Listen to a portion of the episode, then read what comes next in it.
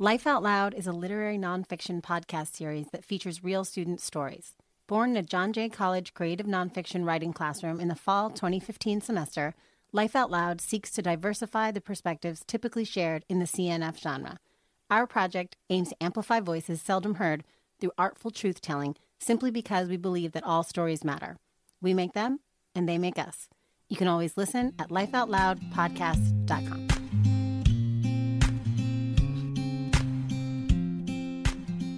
Hi there, and welcome back to Life Out Loud, a literary nonfiction podcast through which we tell true, maybe all too true stories. I'm Sophia, one of your hosts tonight. Hello, ladies and gentlemen. My name is Angel, and I am indeed new to the podcast. It feels so good to be here for my very first episode. Hi, everyone. My name is Amy, and I'm very excited to be back with y'all. And I'm Karen. Thank you for joining us tonight on the sixth episode of our sixth season entitled Toward the Great Escape. And I'm Bilal. In this episode, two authors seek help for very different circumstances to escape pivotal and overwhelming moments of their lives. And I'm Kira. Now let's get into the first story of the night. This story is by a new author to the podcast named Naya L. Naya L., a New York native, is a second semester senior majoring in English and minoring in art at John Jay College.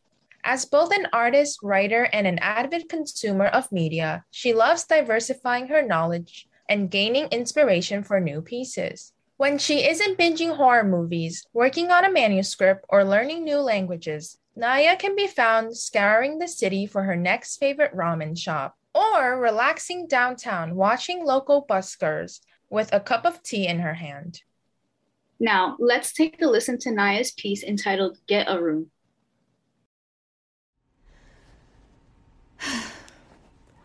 This wasn't the first time I got locked in school after hours. Security wasn't usually so relaxed, but every now and then they missed a couple of us in the building after clubs and tutoring. I was lying on the floor, swinging my feet as I flipped through a book I wasn't really reading. The words on the page were a blur. I started picking at the carpet with a pencil when I heard rapid footsteps, and she came around the corner at full speed, narrowly missing the bookshelf in her haste. Bro! She dropped to her knees and crawled to me, russet brown eyes wide with disbelief, lips curled with excitement. What? Our eyes met briefly, and I went back to skimming, dragging my finger across the page at a leisurely pace. She groaned and snatched my book from me, motioning to hit me with it. I flinched, laughing, and feigned a punch before snatching it back. What? I choked, struggling to keep my voice low. We're locked in, she said. Where, in this room? In the school. My mouth fell open and I immediately laughed, sure she was lying. We got locked in together before. There's no way it could happen twice. Gabby, stop. No, we're not. I stood and dusted my skirt off then my blouse. I was itchy from head to toe, fully deserved since I chose to lie on my filthy library floor. I pulled my thigh high socks up and over my knees, hiding the band under my skirt out of habit. Even though there was no faculty in the library, I never failed to hide them. Socks of any sort weren't allowed. Gabby watched me for a moment before swatting my thigh. Swear to God, I'm serious. She began to pack, shoving her notebooks and tablet into her bag haphazardly. She pulled the zipper across her finger and cursed under her breath, sticking her wounded appendage in her mouth. I frowned at her from where I stood, trying to decide if she was telling the truth. If it wasn't true, this was a great performance, but then again, why would she lie? Knowing Gabby, it was unlikely. We'd been friends for three years now. That's enough for me to know her habits. She tucked her hair behind her ear, brows knit, lip held tightly between her teeth. She was stressed, rightfully so. Time slipped away from us, and, unlike me, she had a mother that liked her home before dark. If she was a minute late, she'd face her mother's unrelenting wrath, and sunset had already begun. I didn't understand why people were so hard on her. It felt as if the only person that really got her was me. Why was that? Gabby was sweet. That's how we became friends. We met in a Starbucks a couple blocks away from school. We bonded briefly over coffee, and it was in a word, a whisper. I said something that only she noticed, something about the amount of calories in a frappuccino, and she gave me a look that was more than knowing. She told me to text her when I got home. We've been inseparable since. She was radiant and personable and very, very friendly. We'd split gummy bears at lunch and trade lip gloss throughout the day. We'd do our work together between classes. I'd slip her my chemistry notes, and she had my back in AP US history. We were best friends, but she treated everyone well. She was giving, kind, and never without a smile. She'd help whoever needed it. She was all those wonderful things, but that didn't stop some people from finding chinks in her armor, places to hammer away. Gabby wasn't bullied too badly, but the people that bugged her were popular enough to make her feel like a bug under UV light. When they did it, others watched, and boy, did they laugh. Girls can be catty, but can you imagine how ruthless an all girls high school can be? It got rough for Gabby, and it was always the same few girls tormenting her. The three I hated the most liked to make a spectacle of her, point and laugh and jeer at her when her back was turned. Allison, Elena, and Hunter. They just adored Gabby. Elena would initiate, and Allison would back her up with supportive mm-hms and the occasional that's right, babe. Hunter would sit back and laugh as loudly as she could to draw all eyes averted to the scene. I always offered to break their noses for her, but Gabby would tell me to let it go. Just thinking about them made my eye twitch. Who are they to talk? Allison's bad bleach job made her hair look like wheat. Elena wore the same beat up Jordans every day and had the gall to talk about Gabby's clothes. There was never a day where Hunter's makeup wasn't fucking cakey, and she carried around a massive MK bag every day. Was there never a wipe in there? A mirror? Something? They had to be jealous of Gabby. That's the only thing that made sense to me, but Gabby didn't agree. Because of all this, she was often a nervous wreck, just like now. Fine, let's go. I'd never unpacked my bag, so I waited beside her as she finished readying her things. She'd slipped her blazer on by the time I looked at her. We headed towards the door in silence before I thought to check the library for any other stragglers. Let's make sure it's empty, I said, and she nodded, following behind me. We walked past every bookshelf in the room, peering down each aisle to ensure they were empty. We'd gotten to the back of the room when I heard a sound. It was faint, like a shuffling, the sound of shoes against carpet, and it wasn't coming from us. I looked at Gabby and she looked at me, eyebrows raised. We approached the sound in complete silence. It was coming from behind a bookshelf in a small corner of the library used to store carts and old, broken furniture. We approached the shelf, and I peered into the gap between two books, searching for the source. Maybe it's a rat, I thought, almost stepping away before I caught a glimpse of hair, a brown tuft, and the edge of a blue cotton collar. I rubbed mine between my fingers and squinted, crouching down to get a closer look. Past dust covered texts and bent chair legs, I saw the back of a sweater and a small hand clutching the width of it. My eyes wandered further right and noticed their intertwined legs, one pantyhose clad, the other in black pants. Two pairs of shoes were placed neatly beside them, one in black leather, the other a pair of sneakers. Just out of sight, underneath a desk, sat a bag, big and blue. Before I could tell her what I'd seen, Gabby gripped my shoulder with startling force, eyes glued to the sight. It felt as if it happened in slow motion. I couldn't rise to my feet fast enough. I couldn't put my palm over her mouth in time. By the time my hand reached her face, she'd already let out a gasp that nearly deafened me. I winced and looked to see if the legs had stilled. A moment later, I met a pair of eyes and cursed under my breath. The next five minutes were the fastest I'd ever known. I remember the soles of my feet tingling as they pounded the floor, the sides of my toes rubbed raw by my stiff new shoes. I remember rounding a corner too quickly and skidding to a stop, slamming my elbow into a wall. I remember Gabriella's hair in my mouth when she slid into me and hit the wall too. Thank God we'd managed to slow down. The stairs a few steps away were steep. Why'd you have to be so loud? was my only coherent thought. The rest drowned out by a chorus of curses as we took the steps three at a time, down one, two, three flights to the first floor. Stop!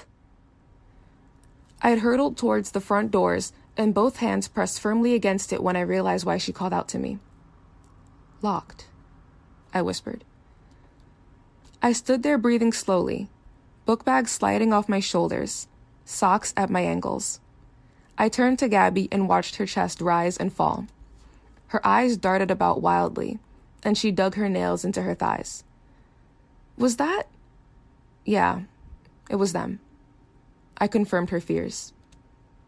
We knew what we saw. That was Elena, but that other girl definitely wasn't Allison. Gabby's cheeks burned bright, and I set my jaw. I wasn't going to let them catch her. They'd never know that she even saw them. In the silence that swallowed our school whole, I shut my eyes and listened through the boundless quiet for anything hushed voices, hurried footsteps, the ragged pattern of sudden breaths. Naya, shh. I put up a finger and kept my eyes shut. There they were, low voices coming from the staircase. They weren't that close, maybe a floor away, but they were coming. This was the exit we were all supposed to use. Not today, though. Come on, I whispered, motioning for Gabby to follow, leading her down one more floor to the basement. You see, the cool thing about our school was that there were all sorts of exits and places you wouldn't think they'd be. Lots of people didn't know about this one, but I did. I used it during practice all the time. Gabby walked behind me slowly, her hesitance to follow me momentarily outweighing her fear of the girls a mere floor away.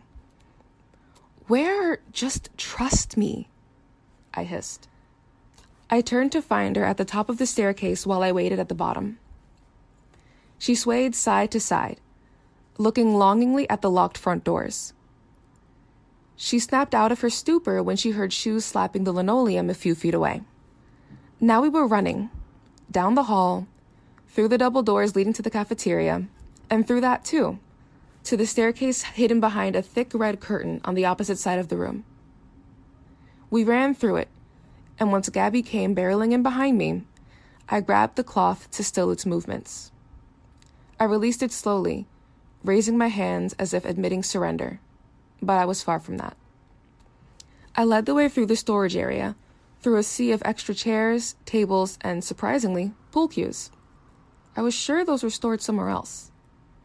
In the back corner was a staircase, the final staircase we'd have to climb.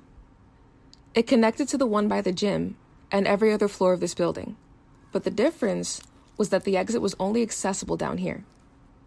Gabby gasped softly behind me when she saw the exit sign from under the harsh glow of fluorescent lights. The alarm! Her sentence was cut short when I rammed myself into it, throwing the door open. She followed behind me quickly and I forced it shut, listening for the click that let me know it locked. Then we took off again, down one of the longest blocks on 56th Street. When we reached the corner, we stopped, feeling safe amongst the commuters encircling us. How'd you know that would work? Gabby gasped, hand to her chest. Emergency exits are never locked. I stuttered, doubled over. And I never stayed after school again. Not even for a friend. Wow. Naya, such a good story. yes. I want to start off by saying to you that this really feels like reading a mystery novel for me. And I'm impressed with a lot of the things that you do here, but I especially want to draw attention to your ability as an author to control the tension that you build in this piece. And I don't know if it's just like being at school after hours is a spooky thing in and of itself, but reading this, I feel like I'm on the edge of my seat, like wondering what's going to happen next. And since you have such a grasp on the arc of this story, I want to get the author's perspective.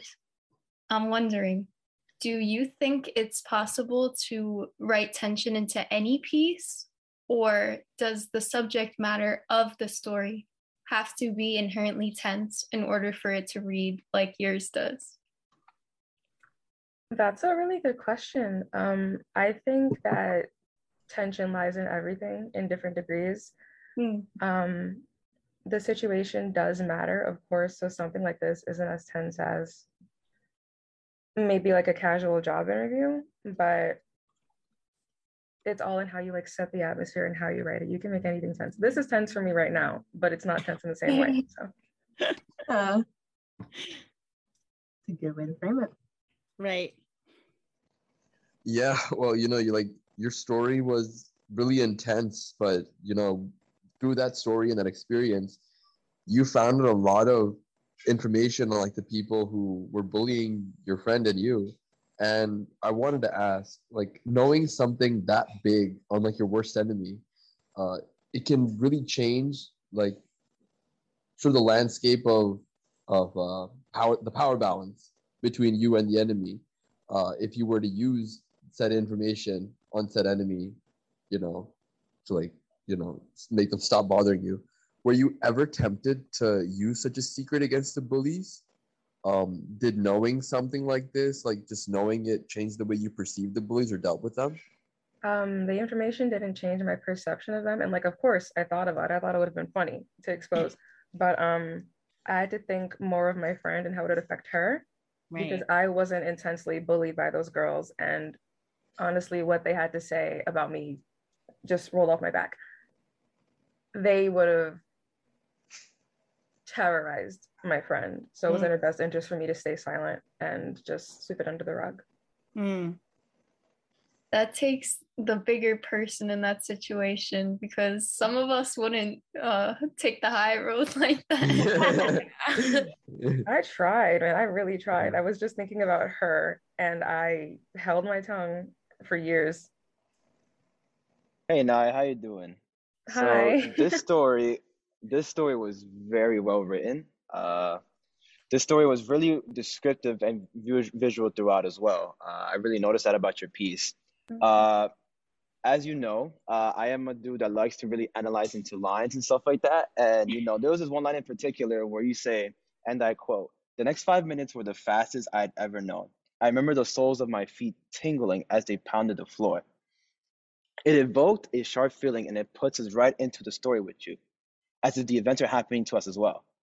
With that being said, my question to you is, as a writer, why did you choose to incorporate such descriptive language into the story? That's another good question. Um, because these things are tangible and understandable for readers. A lot of us know what it's like to put on a really tight pair of leather shoes and like Mhm. get corns from having to wear them for nine hours a day. So I just thought the more that I included that people could feel or smell or touch, the better it would be for everyone's reading experience. Yes, everyone who's went to Catholic school knows that feeling. Yo, facts, yeah. So, with that being said, Naya, what, if anything, would you like listeners to take away from your story? I'm stumped. Um, hmm. Well, for one, you don't have to do what I did. If it's in your best interest to expose your bullies and leave with the last laugh, go for it. I think it's funny. um, Sound advice. I also think that obviously protecting and treasuring your close friends are is really important. So hmm if you have the opportunity to ensure someone's safety, especially someone important to you, try and do that if you can. And I think that's what I want readers to leave with. and also sometimes a piece is just purely entertaining too. Yeah. You know, Yeah. and and this has a little bit of both, you know. It's mm-hmm. like- or as as Angel says, Angel, remember in class, what did you use to The call boom it? factor. Oh the boom factor. Oh my god. Yeah, He'd be like, this story Definitely has had- a boom factor. yeah, hundred, hundred percent. I could give that boom factor to your story, Naya. Congratulations. Oh, I love it. I love it. Um, with that, Naya, thank you so much for being here today and for sharing this story with us. We thoroughly loved it. Thank you so much for having me. It's been really nice.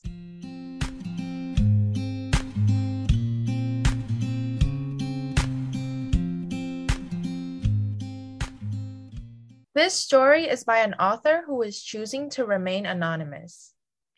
The author wrote this piece to inspire others to share their story. Her struggle with mental health and continued denial of treatment only made her circumstances worse during her stay at the psychiatric hospital. She hopes others will read this story and see that reaching out for help is not something to be ashamed of, but something to be proud of. A warning that this story touches on very sensitive topics that may be difficult to hear. Listener discretion is advised. Now, let's take a listen to Anonymous's story entitled There's Been a Mistake.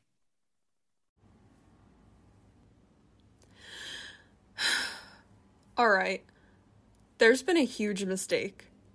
I don't belong here. I thought that was abundantly clear, but apparently I was wrong. I'm wearing blue paper scrubs and sticky socks. The rubbery bottoms of the socks squeak as they peel up from the yellow tinted floors with each step. I obediently follow the lady in front of me. She looks like Jane Lynch as the cheerleading coach in Glee. Her blonde bob haircut lays over her head like Trump's toupee. She wears a tracksuit, Velcro sneakers, and a whistle around her neck. I don't know what she would need the whistle for, so I keep my eyes down. We walk down this corridor for what feels like a half hour before she stops in front of a set of double doors, those which are completely handleless. She shoves her wrinkly hand into her pocket and retrieves an ID badge. She jams it towards the door, and a loud click answers her action. I walk through the oversized metal opening. My sticky socks leave the plastic tiles and greet the carpet covered concrete. Jane motions for me to stand in front of her, and I do. The door closes behind me and clicks shut. To my right hangs a wall mounted flat screen. To my left is a small room with a desk, two chairs, board games, puzzles, and books. The light in the tiny room is so dim that I can barely make out the colored pencils and paper scattered along the desk.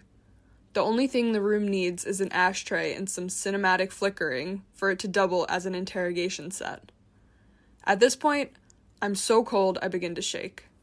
Something about the paper scrubs and braless temperament makes me shake even harder, which I try not to let Jane see. The sooner everyone realizes that I'm fine, the sooner I'm out of this hellhole. I turn back to look if there are any windows in the main room, but I see something worse. At least 15 others, all staring at me. Jane walks in front of me and gives me another motion to follow her. She walks me past the interrogation room and straight to what looks like a doctor's office check in lobby. She says something to the people on the other side, and we walk through another set of double doors. The doors click open and click shut. Jane leads me to our final destination and closes the door behind us. This time, there is no click. There is no lock on the door. She starts asking me a million questions. She asked me to take my clothes off. She asked me my weight. She asked me what kind of toothpaste I use. What kind of toothpaste? How the fuck is that gonna help her assess my well being? I want to scoff and roll my eyes, but I don't. I can't risk doing anything that makes me look, well, look like anything but normal. I figure if I can just calmly go through all the motions, soon enough it'll be clear that I am the victim of some overzealous school counselors. I undo the scrubs and stand there, naked. She asks me if I have any cuts or scars. She asks me my age. She asks me if I have any other clothes. She asks me if my parents will bring me some. My parents? Yeah, of course they'll bring me some. I'm sure they'd love to play the role of the troubled teen savior. I bet they would love to see me caged up here. If they were good parents, they would have believed me. But they're not. They can't make their marriage work, and they can't work together to help me.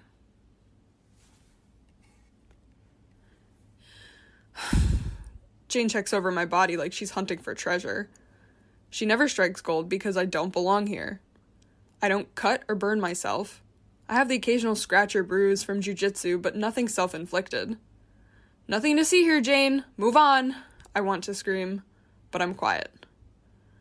I even nod and smile politely a few times while she violates me. I stand there for another 10 or 15 minutes before I can put the scratchy paper clothes back on my body. Jane leaves the room so I can be humiliated by myself. This is the first time in 36 hours that I've been alone. Last week at Chilton Hospital, I wasn't allowed to be alone. I had to have a nurse in my room with me at all times. It didn't matter if my parents were with me or if I was by myself. I was always being watched. And I didn't get why. I wasn't going to bomb the hospital. I wasn't going to grab a bunch of needles and assassinate the doctors. I wasn't going to hurt myself or anyone else. I didn't have a plan. I was trying to go home, be normal, go back to my dog in training, go back to my friends in my senior year, go back to my little sister. Jane walks back into the room and gives me the follow me signal. We walk back toward the counter. The only thing separating me and the other kids is a single locked door. Jane's ID scans, and she ushers me into the center of the room.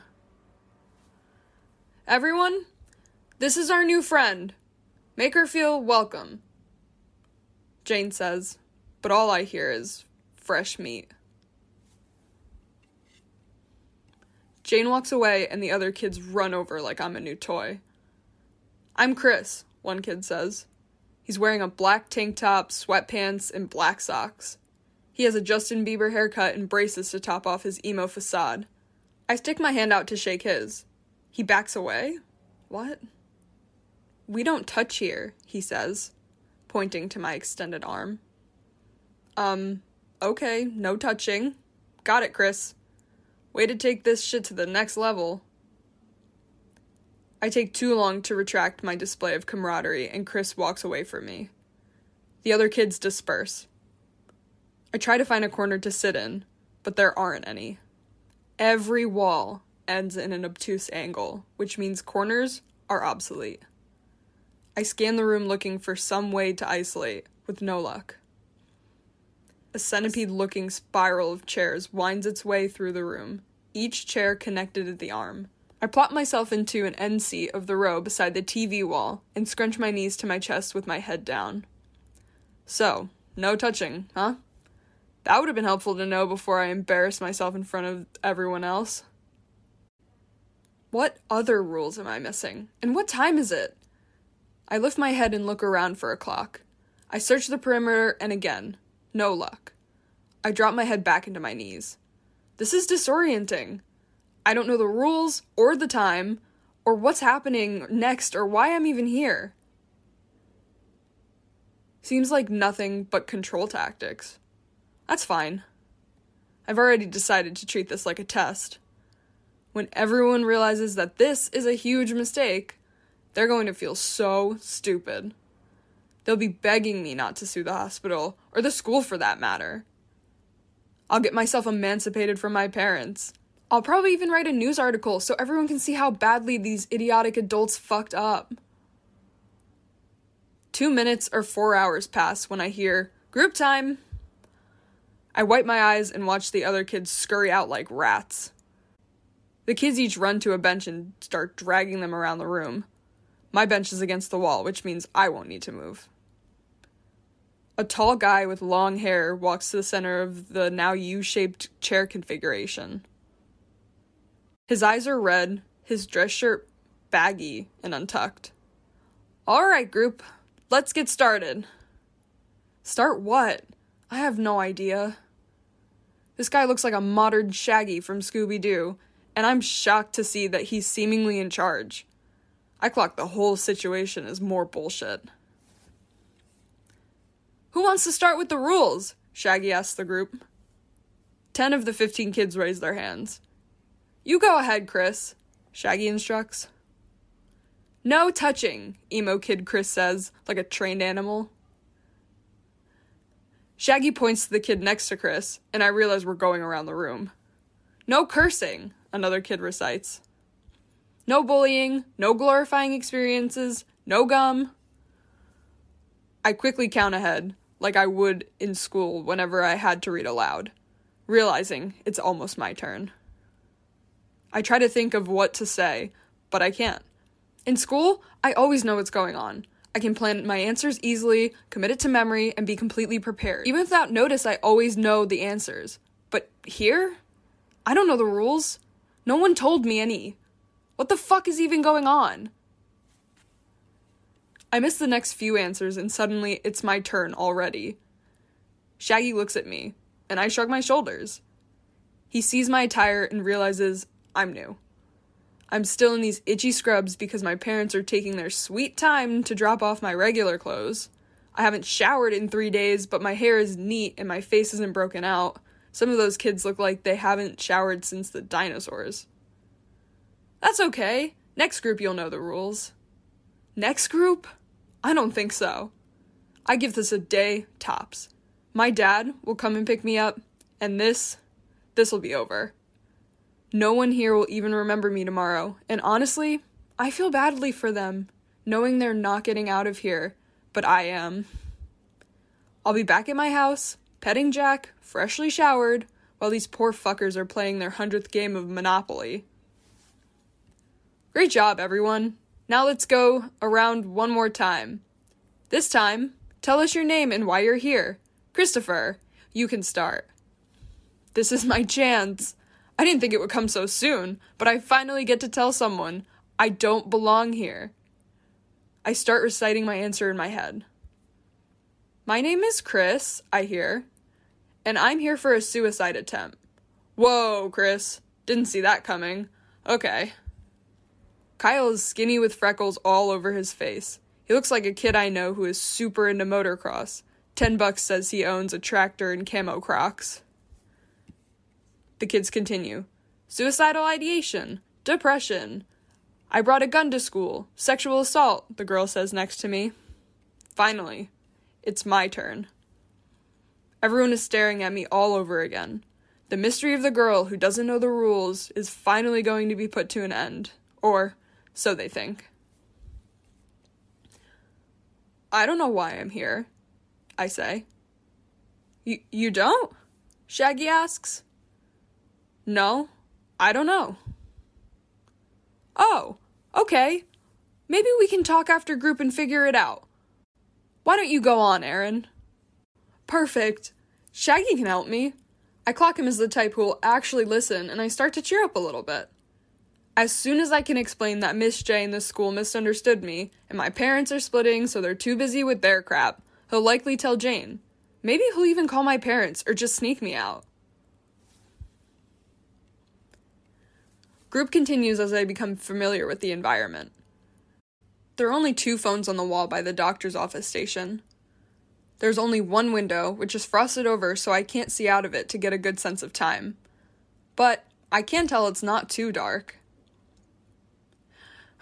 When I was in the ambulance, it was already 2 p.m., so it has to be later than 4:30. Halloween is Monday, and it's already Wednesday. I'm too old to trick or treat, but that post Halloween discount on candy is a must. I guess it's about 5:30 by now, so I just have to make it through this group. The kids go around and talk about coping and not lashing out or something. I sit quietly, feeling badly for them, especially the girl who's chewing her hair. I'm not like these kids, and it shows.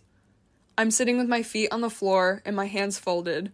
Almost every kid is some sort of upside down in their chair. These kids can't even sit still.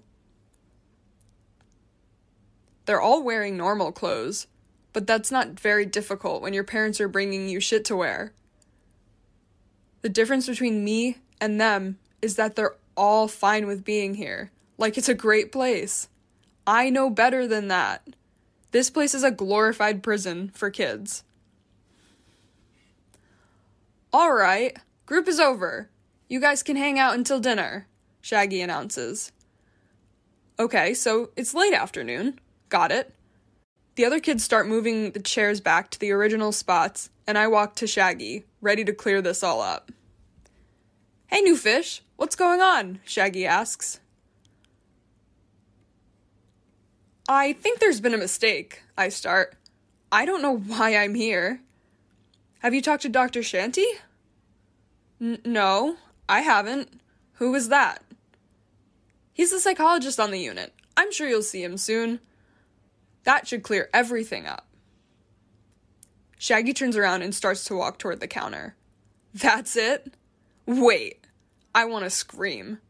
No, no, no. Don't you believe me? I watch him walk away and wonder if I should follow him. I I decide against it. I don't want to come off as desperate or panicked. I have no idea what time it was when we were all told to go to sleep. I didn't know which cell was mine until I saw my name scribbled on a piece of paper taped to a door. Next to my name was some other name Gabby. I walk inside, and Gabby is already in the twin bed to the left. There are wood cubbies along the wall on her side. She has all of her belongings in a brown paper bag. I go to the leftover side, and there's some clothes in the cubby. Lights out! Someone yells, and all the lights flick off. The hallway light remains on, which barely makes it through the thick tinted glass on the door. I reach into the square cubby and pick up what feels like a shirt. I immediately recognize the cloth without needing to see the graphic. The elastic, silky texture forces tears into my eyes. This is the shirt from my first major tournament. I went out to California with my mom and competed in my first ever world championships. I was so nervous to compete. I was cutting weight, shitting my brains out, and dehydrated. The doubt was flowing through my mind like a hallucination. What if I'm not good enough? What if I don't belong here? I stepped on the mat and the thoughts disappeared.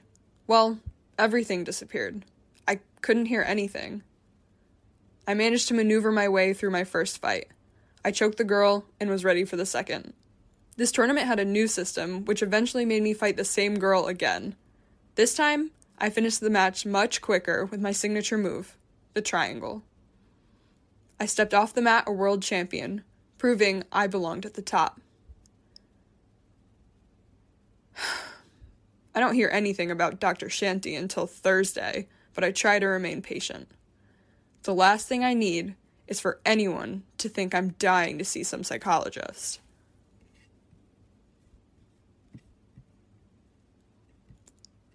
After the morning group, which is more of the same bullshit, one of the people behind the desk calls my name. I rush over to the counter, and I'm told that Dr. Shanty will come get me soon. I sit on the floor by the frosted window and stretch my hips in a butterfly position. I can already feel my flexibility disappearing since I haven't been able to train for a few days. Ugh, this is insane. What a waste. It's going to take me at least a week to get my cardio back, and I have to train for Worlds, the biggest competition in all of Brazilian Jiu Jitsu. At this rate, I won't be ready to compete. Six years of hard work to be the best, and it's going to be taken away from me? How is that fair? I've stayed out of trouble, never went to parties, held down a job, and for what? To have some teachers say something and my parents to burn me at the stake? Whatever happened to the benefit of the doubt? An Indian guy with glasses strolls in super nonchalantly and calls my name. Finally! I size him up. He seems kind and trusting. Perfect. I feel a little nervous, but also relieved. Okay, now, if I can just explain my parents' divorce combined with their shit parenting skills, and like, sure, sometimes I feel a little bit bummed. Who doesn't? He'll definitely see that, but I'll make sure that's not the focus. I just need him to hear me out. We go into the interrogation room. How are you, Mackenzie? Not good, I reply. Why are you not good? He asks me. Because I don't know why I'm here. What do you mean? There's been a mistake. I'm not supposed to be here, I tell him. Well, what happened? Uh, a teacher at my school reported me and said I made suicidal remarks. And you're saying that's not true? No, it's not. I didn't say anything. Do you feel suicidal? No! Hmm. Well, I've talked to your parents, and they don't seem to be confused as to why you're here. Well, nobody asked me if I was confused. I see you're frustrated. Ugh, this is not going how I planned. I don't want him to think that I'm agitated. I'm not. I'm just, yes, frustrated because I don't belong here. I take a breath. yes, I say carefully. I'm frustrated because I don't belong here. I see, he says. I'll call your parents and talk to them about the situation, but I'm not sure what will happen. Not sure what will happen? What do you mean? I say, a little more shrilly than I'd like. We do not discharge on the weekends, and very rarely on Fridays, so you may be with us until Monday. If there was ever a time to kill myself, it would be now. I leave the room and have trouble catching my breath. That went, well, he seemed to hear me, but Monday? Monday? No, I, I can't be here until Monday. A mix of puke and oncoming anxiety attack clogged my airway. I work to stay still, though, and quiet. I, I don't want to attract any attention. I go back to the floor by the window and put my forehead against my hands, still trying not to freak out. Breathe. Fuck, I, I can't breathe. I try to swallow, but my mouth is completely dry. I, I close my eyes. I fight back tears as I bite my tongue hard. Finally, some saliva. I swallow. If I lose it, they'll keep me here. If I lose it, they'll keep me here. I keep repeating. A girl sits next to me on the floor. I look up and see that it's the quiet kid, Erin, who eats her hair. Her red hair and crooked teeth nod to me in solidarity. Maybe she doesn't belong here, too. I try to make the time go faster, even though I still have no idea what time it is. Now I've really lost track. Erin and I play cards and make small talk. She says she's in for suicidal ideation and asks if I really don't know why I'm here. I tell her adults are fucking stupid and laugh, breaking the no profanity rule. At least she distracts me from the migraine jamming its way into my head. Emo Chris and my roommate Gabby come and sit with us. We deal them into our shitty game of war and talk. So, what are you in for? Chris asks me with a look that says he doesn't believe that I don't know. You first, I retort. This time, I took a ton of pills. My dad found me on the bathroom floor, and I was basically dead. Last time I was here for cutting, drugs, and suicidal ideation, he starts. Some other kids start sitting around our card game and listen in. Motocross Kyle tells us he stabbed his mom with a pencil. He said she made him mad, and when he gets mad, he can't control what he does. Gabby says she's depressed and her meds are messed up. Erin just wants to die. Why are you here? Chris asks again. I don't know, I tell them, feeling guilty that they all belong here, and I don't. This is a huge mistake. All the kids around me start looking at each other. How did you get here? Gabby asks. I explain the teacher thing that I told Dr. Shanty. That's nuts, Erin confirms. They need to get you out of here, Chris says. Even these kids know I don't belong here. I hear rumors that there are visiting hours tonight. I spend the day with my new friends waiting. I want to see my parents. Will they come? They they will, right? I still want to see them, even though I can't believe they left me here. Mostly, I want to convince them that they need to help me out of here. But also, I kind of miss them. I miss them in the way that they are my last hope. I miss them like they're the last humans in the entire galaxy. I miss them because they have something I need, and without them, I won't survive. The day goes by slowly when finally I hear that click. A flurry of parents come into the unit and kids go flying into their arms. I wait for my parents and I make sure I don't look too happy to see them, even though I am. My insides burn as they walk in. I don't hug them. I don't hold their hands. I don't touch them. No touching allowed. We find a spot to sit and I try to look confident. I raise my eyebrows and I sit up super straight. I relax my shoulders away from my ears and let my eyelids soften. I interlock my fingers and leave my forearms on the table. I can tell my mom's pissed.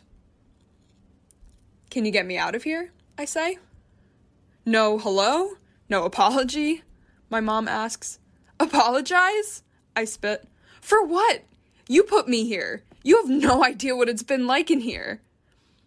If you're going to tell someone you're going to kill yourself, you deserve to be here. I never said those words. I said, I don't want to do this anymore because of you. You are not going to sit here and blame me for anything. You want to kill yourself? Well, here you go. This is what happens. You make me want to kill myself, Mom. I find myself saying, losing all hope of keeping calm. I try to keep my voice down, but I can barely assess my own volume. All you do is punish me for no reason. You won't let me train anymore. I didn't even do anything. I have to get ready for Worlds. I have to compete in three weeks, and you need to try and control everything. I don't want anything to do with you.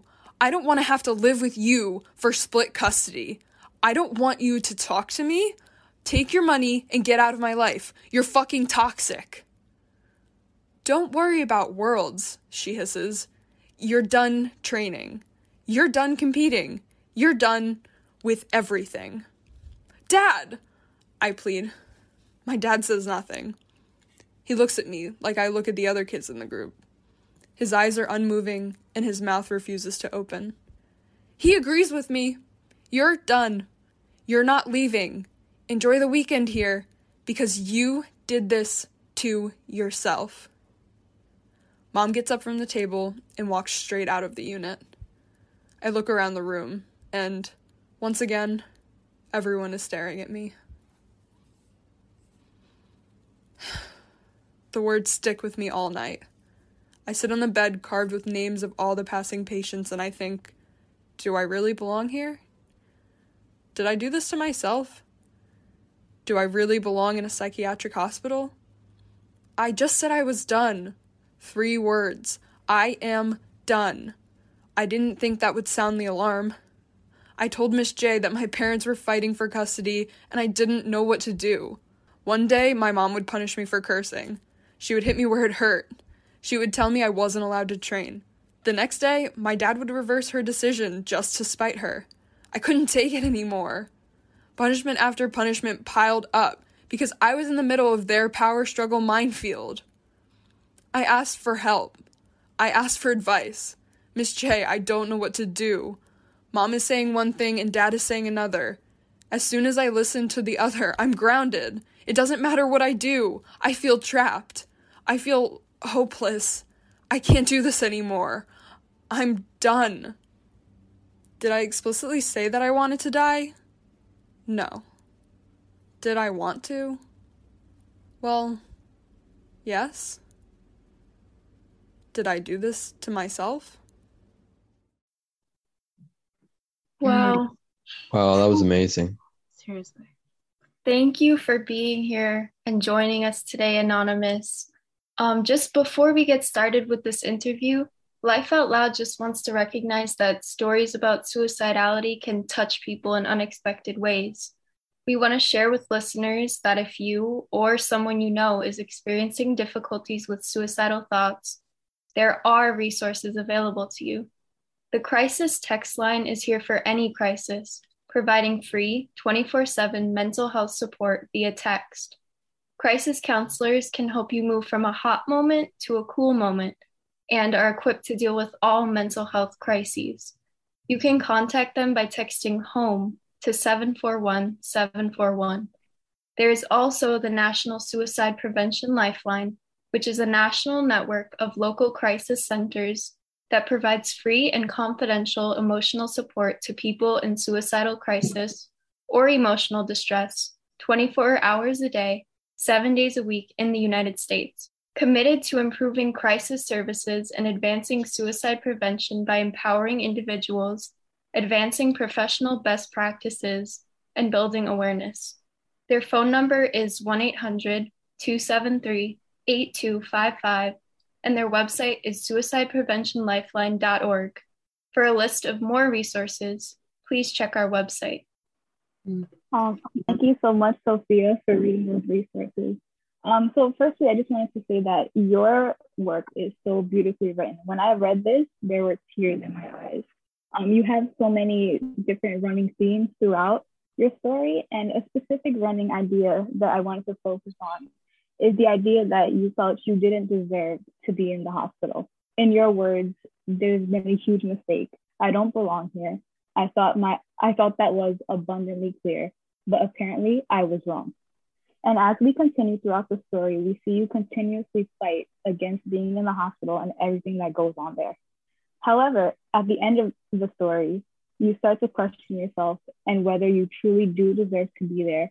And we see you kind of make a concession by saying, Did I explicitly say that I wanted to die? No. Did I want to? Well, yes. Did I do this to myself? And with that cliffhanger ending the story, I wanted to ask you if you'd come to a conclusion in regards to being put in the hospital. Did you belong there? I'm not completely certain that I mm-hmm. did or didn't at the time. Mm-hmm. Um, I think at that moment, I sort of realized if I was feeling that way and saying those things, I should have been there. But I also don't feel as though the circumstances were completely fair. It was almost like punishment. Mm-hmm. And mm-hmm. mental health treatment shouldn't be punishment.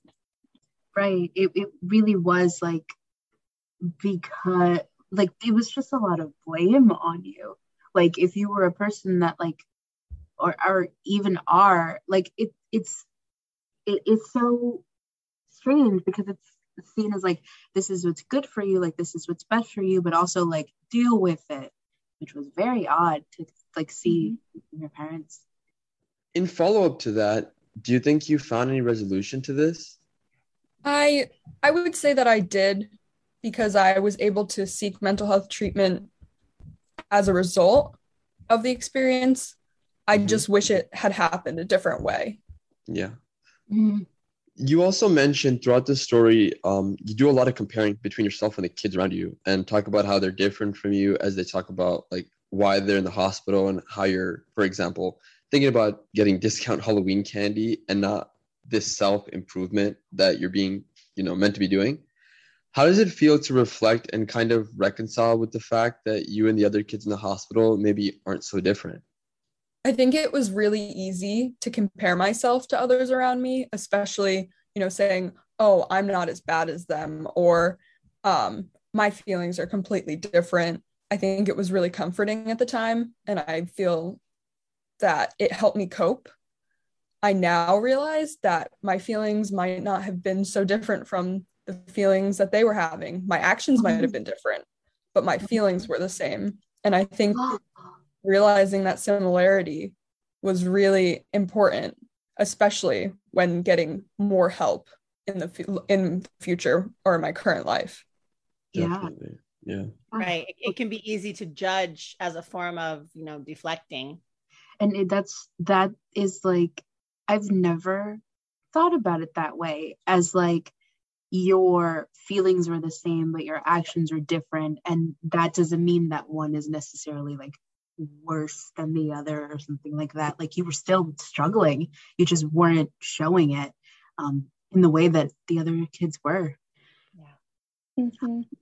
And going off of Bilal's question, Anonymous, I really appreciated the detail that you put into your descriptions in your story.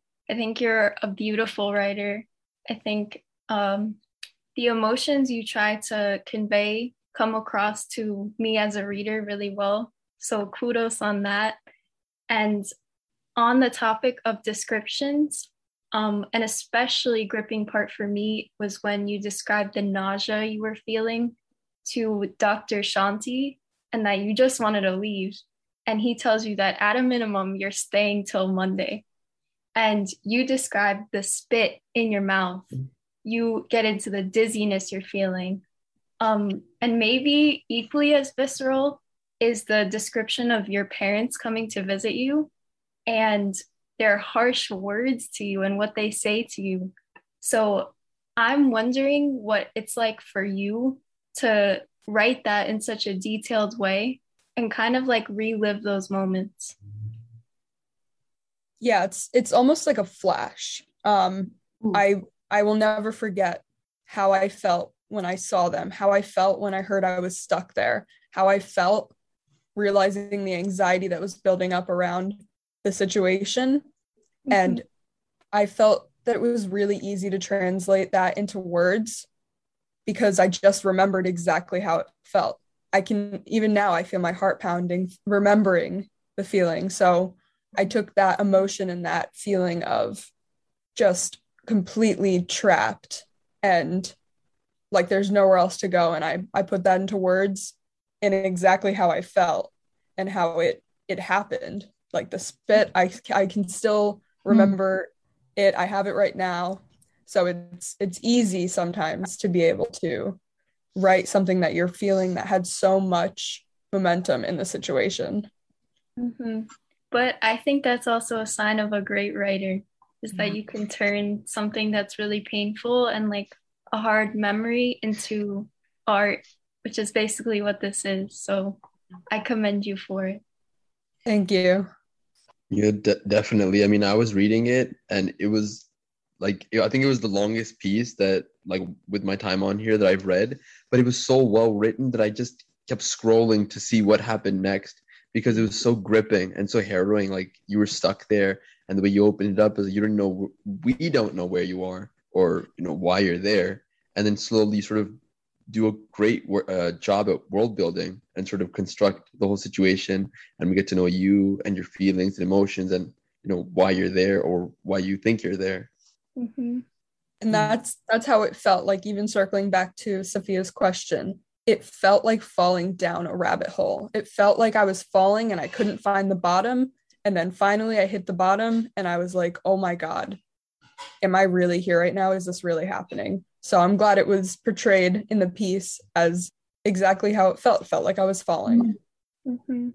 And I feel like because you did such an excellent job of that it makes it like almost relatable to like even people that can't necessarily relate to that feeling it just gives something to like familiarize yourself with like as a reader and i think that is also really cool like that you were speaking to an audience that might not know what these feelings are and yet feels them through you that's really really cool and in that topic of like your listenership or your readership what if anything, would you like listeners to take away from this story?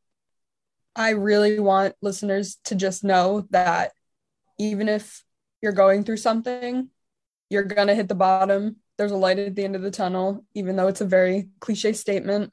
Mm-hmm. There's always something positive to take out of something that happens, especially, you know, in this case, it wasn't what I wanted. It was very traumatic. I've had to work on it for for years. I might not even be out at the end of it, but realizing now that I needed help and that I might have sought help in a different way is the main thing that I want readers to realize and take away from this. If you need help and you don't think you need help and you get yourself into a situation, maybe taking that step back and saying, "Oh, did I did I do this to myself or do I need to be here or how did I get here?" is the the insightful questions that will help you seek that help that's beautiful and yeah. i feel like that is a very like probable thing that would happen for someone to take away from this like it it's just you have written the story that would do exactly that like mm-hmm. will accomplish what you want to accomplish and with that wonderful and we want to thank you for being here today anonymous and for sharing this story with us and like a part of your life with us and for giving our listeners like a wonderful takeaway. Yeah. Thank you definitely. so much for having me. Thank you. Thank you. Thank you.